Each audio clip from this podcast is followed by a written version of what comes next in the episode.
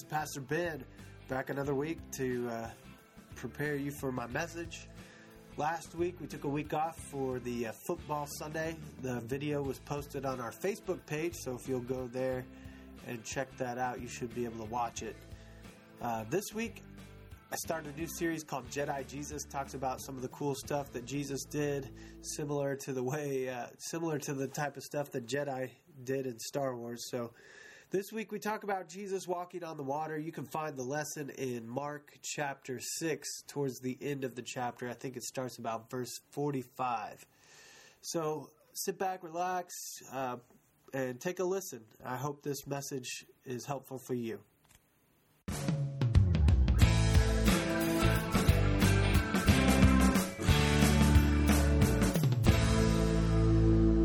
Good morning. Welcome to Clare Church today. I'm glad you're here. And we start a new series today titled Jedi Jesus The Gospel and the Resistance. Uh, I titled it that because I'm a Star Wars fan and I see a connection between uh, the spirituality that, that we see in Star Wars and the spirituality in the Jedi and the Force and things like that. And, and what I've learned and read in the scriptures through the church uh, and in the Bible and things like that. But really, the connection here is Jesus did some pretty cool things. The Jedi did some pretty cool things. They were both kind of leaders of resistance against evil. So there, there's some good connections there um, in the story. I'm not going to go into depth like that because there may be some people here God forbid it would break my heart, but there may be some people here who have never seen or care anything about Star Wars. So I'm not going to talk a lot about Star Wars through this whole series. Um, uh, but we are going to talk a lot about Jesus. How does that sound?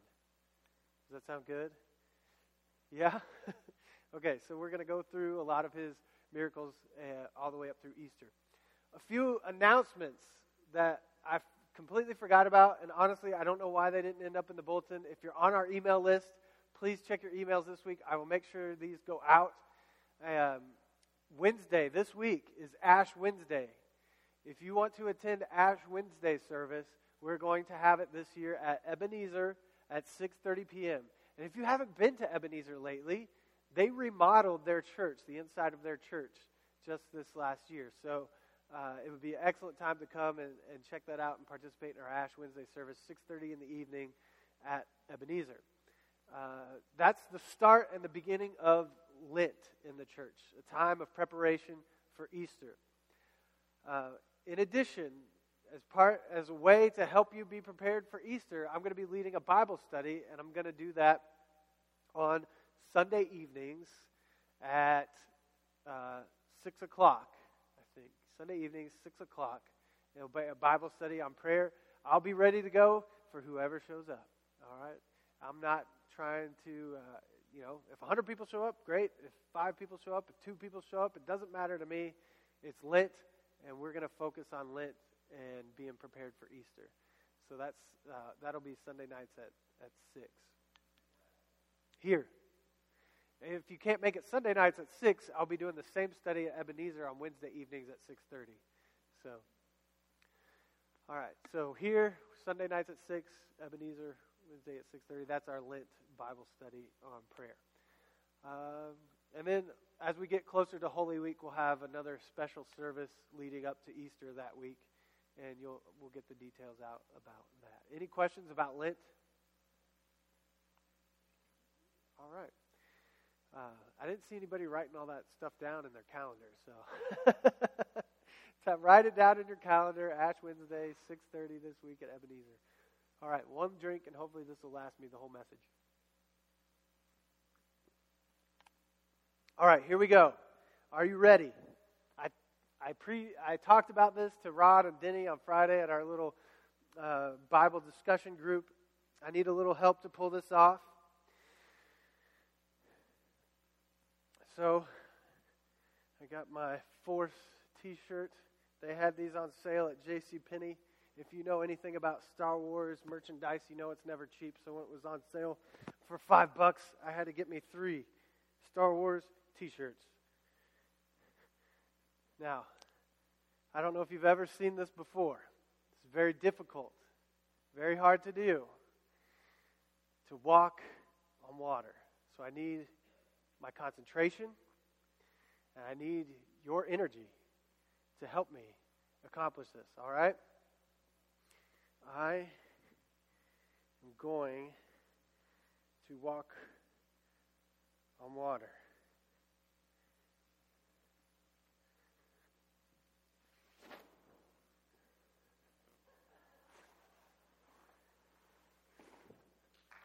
Walk on water.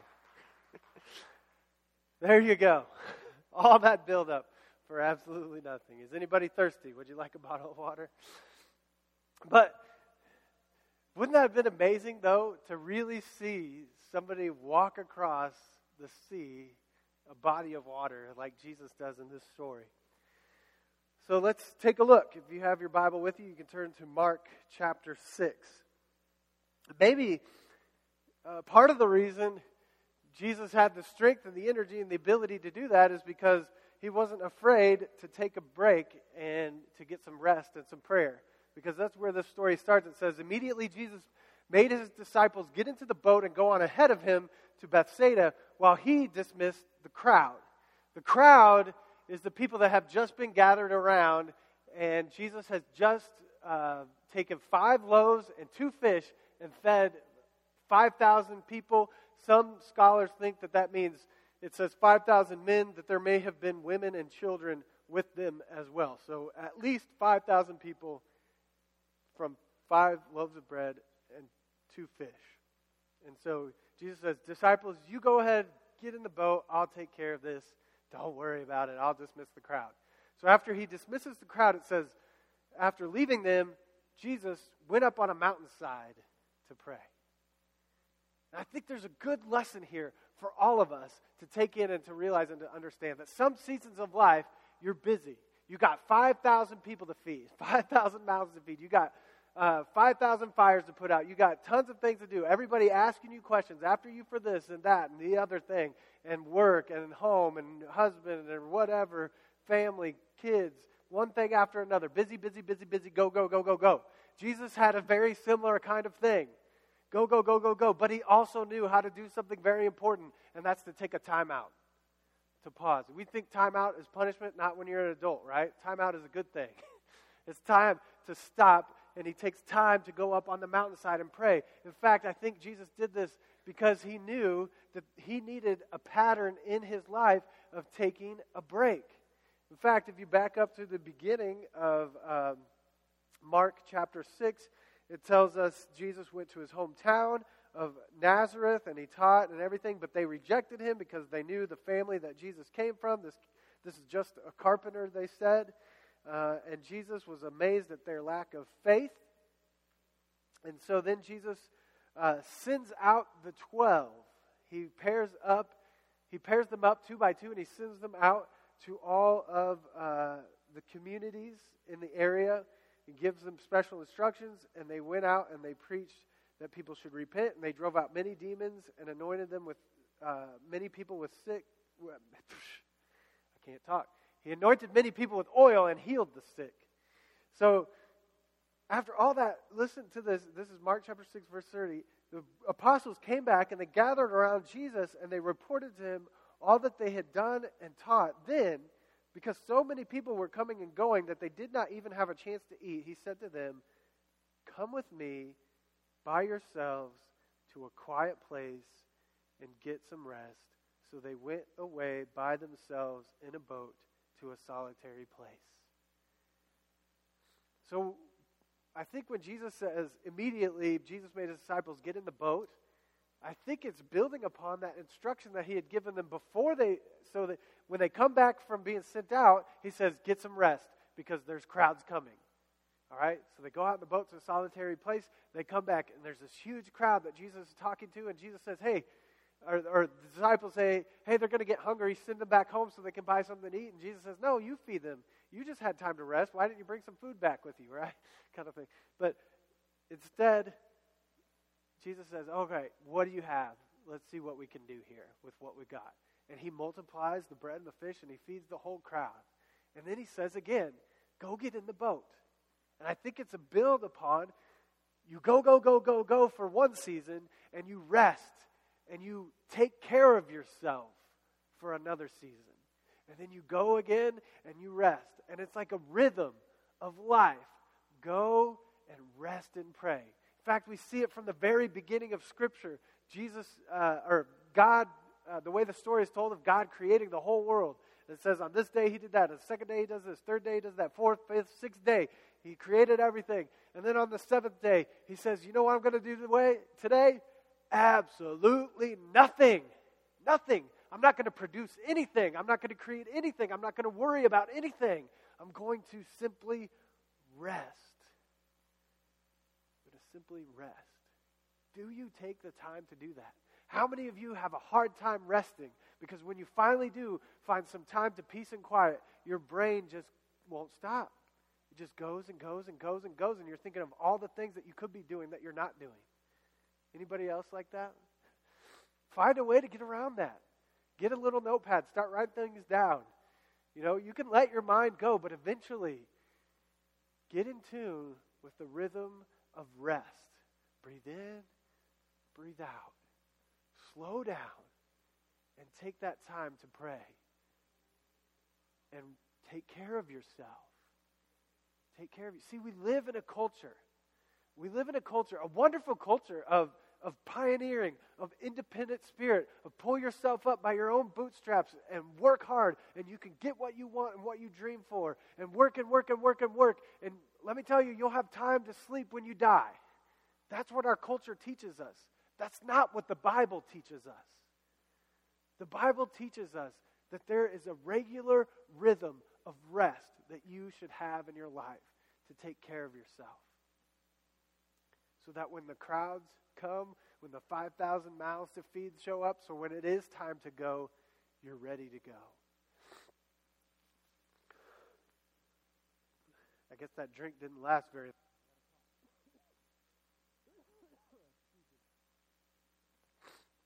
All right.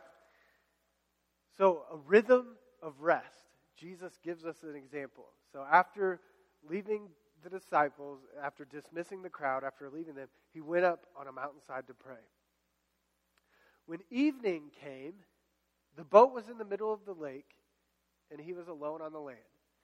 Now, we know from the story of the five loaves and fish that it was already getting late in the day. The disciples, say, hey, it's getting late in the day. We should send these people home so they could eat. They're going to be getting hungry.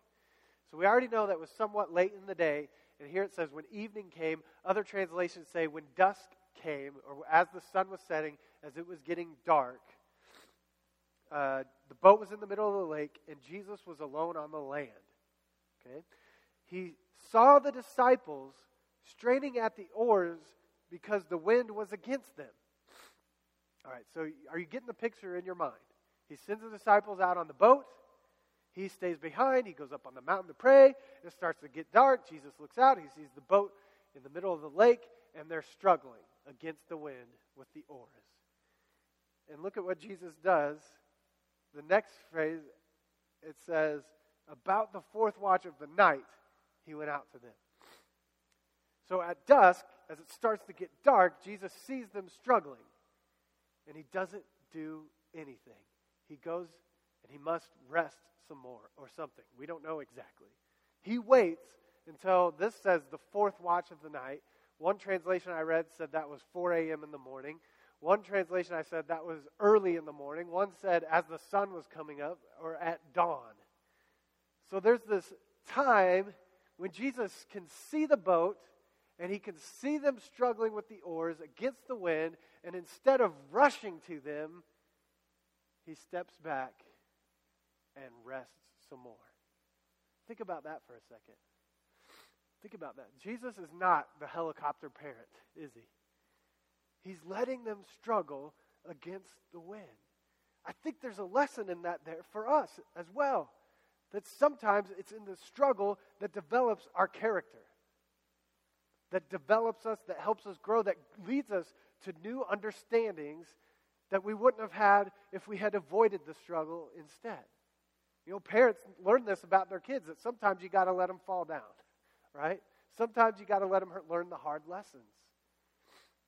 I think that's here for us as a, a runner who has run marathons, half marathons, and I'll, I'll do long runs in my training life. There are a lot of times when I would rather run uphill or into the wind so that I have some kind of resistance pushing against me. Because if it was just flat, or even if it was downhill, it would feel like it was even harder. Because if it's just simply flat and there's no wind, then I get lazy. I think like it's too easy and too smooth, and it almost seems harder than what it should be. And running downhill, if you've ever tried to run downhill, you know that you spend a lot of your energy trying to slow yourself down.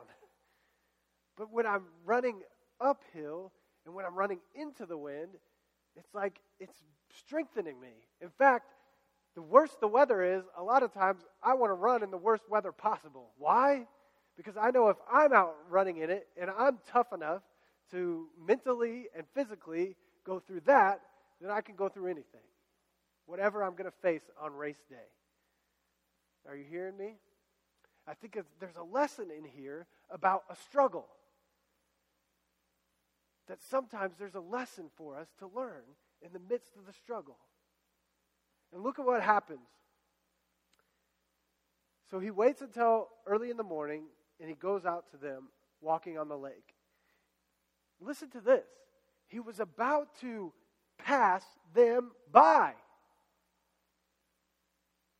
He was about to pass by them. He wasn't even going to help them. He was going to just go and wait on the other side for them to get through the struggle. That there was something he wanted them to learn and to understand. So he's walking along, he's about to go past by them, and but when they saw him walking on the lake, they thought that he was a ghost. They thought that he was a ghost, so they all get scared and terrified. and they cry out to him. So immediately he spoke to them and said, Take courage, it is I, don't be afraid.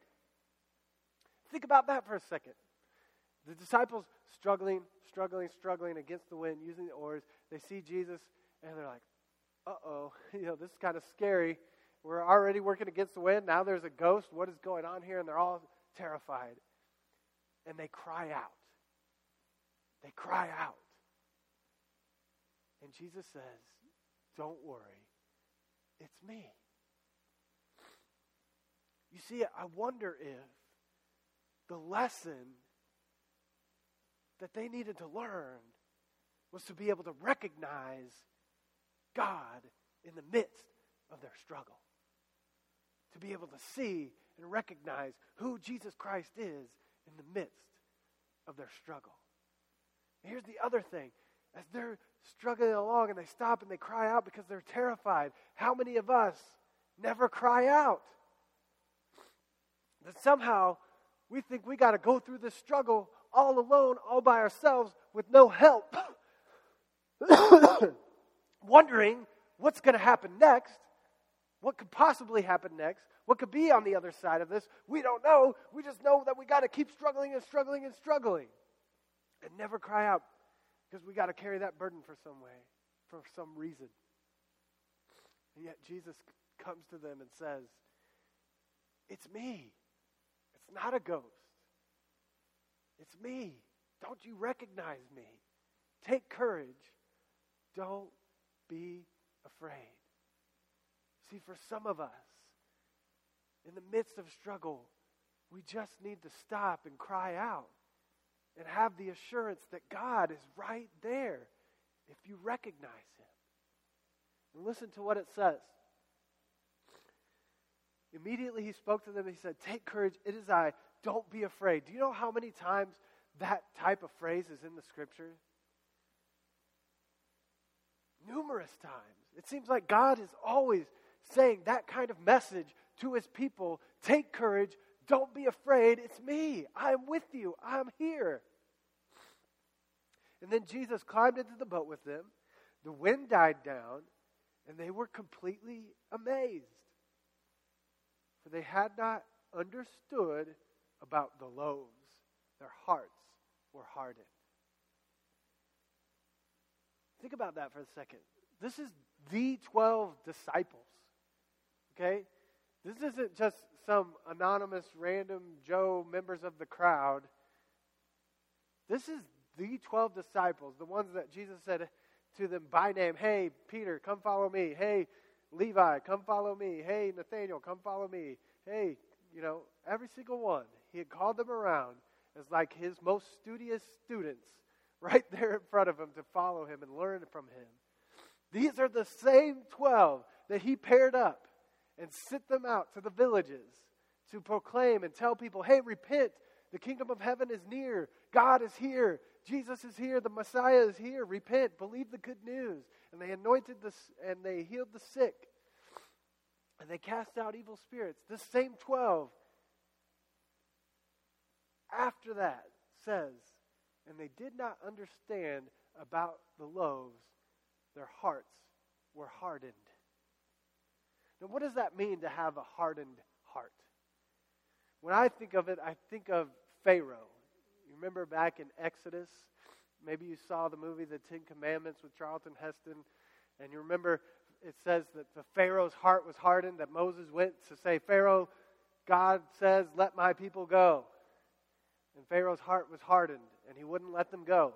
And so God sent signs, ten plagues. And the first one, and still Pharaoh's heart was hardened, and he wouldn't let them go. And the second one, Pharaoh's heart was hardened, and he wouldn't let them go. A third, and a fourth, and a fifth, and a sixth, a seventh, eight, nine. Finally, the tenth plague, the death of the firstborn son. And Pharaoh says, All right, that hurt. and he lets the people go. But then his heart is hardened again, and he chases after them.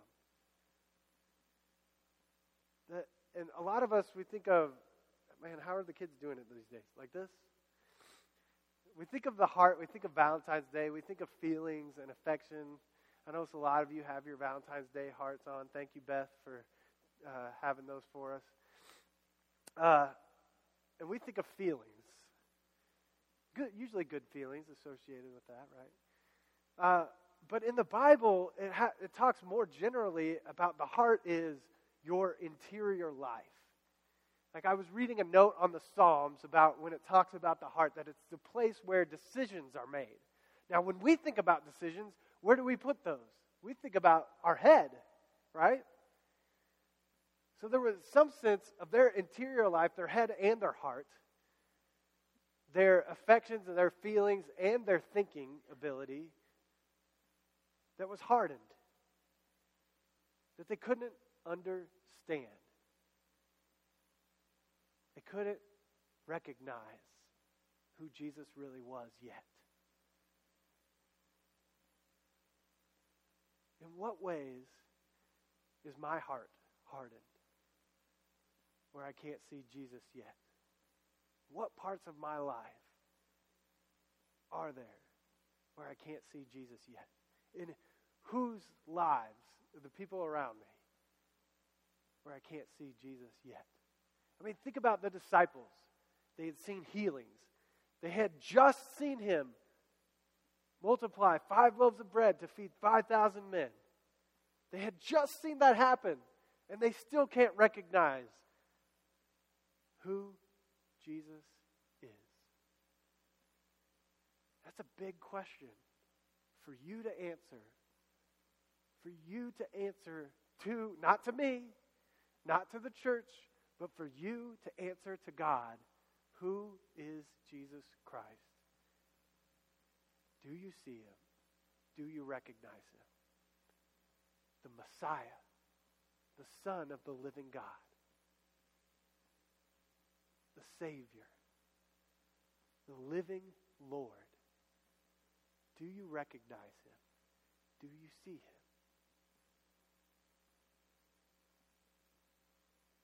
Midst of struggle, in the midst of pain, in the midst of a fear of an unknown of what's next,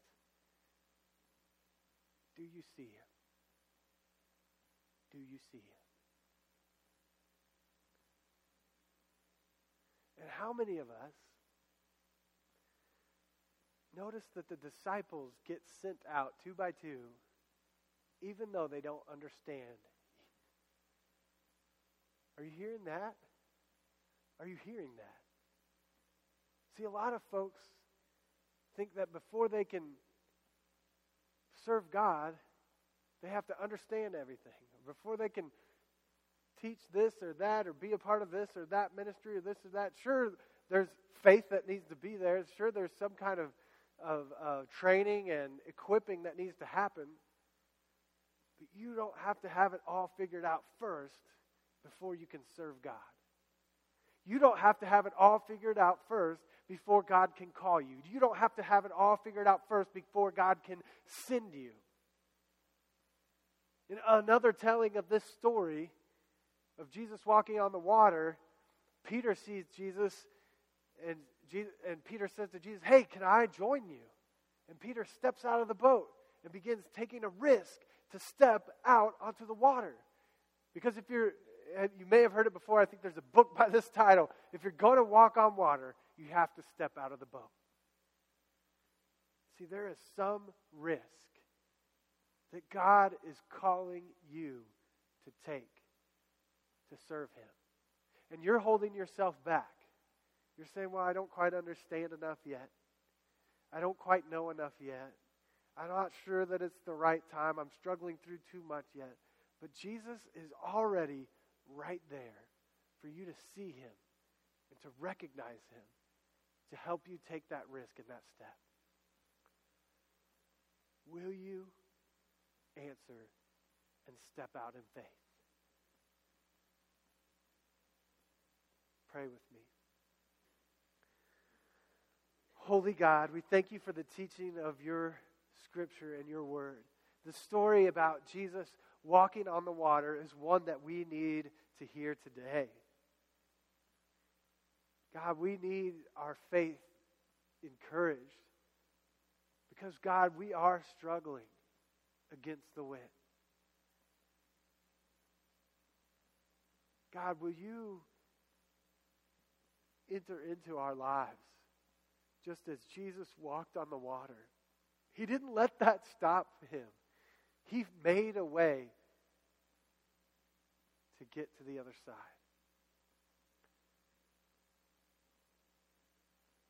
Will you enter into our lives, God? To assure us of your presence through the struggle, to walk with us and help us take that scary step, that risk, to serve you. God, help us to learn whatever lesson it is that you have for us. For some of us, it's to learn that rhythm of rest.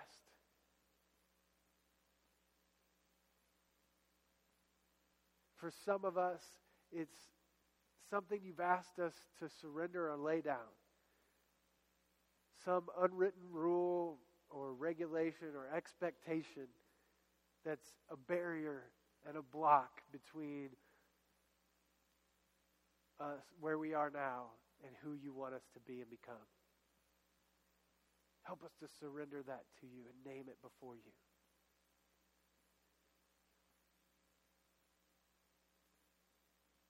For some of us, God, it's simply breathing in deeply the assurance of your presence. For some of us, God, it's to answer that question for the first time to say, God, you are the Lord and Savior. For some of us, it's to answer that question again of who you are and to be have a faith reignited and renewed within us. Melt our hearts, God. Soften our hearts. Help us to grow in understanding and knowledge of you and your love.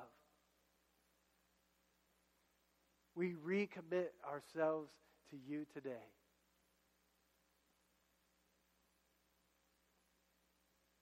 We pray in Jesus' name. Amen.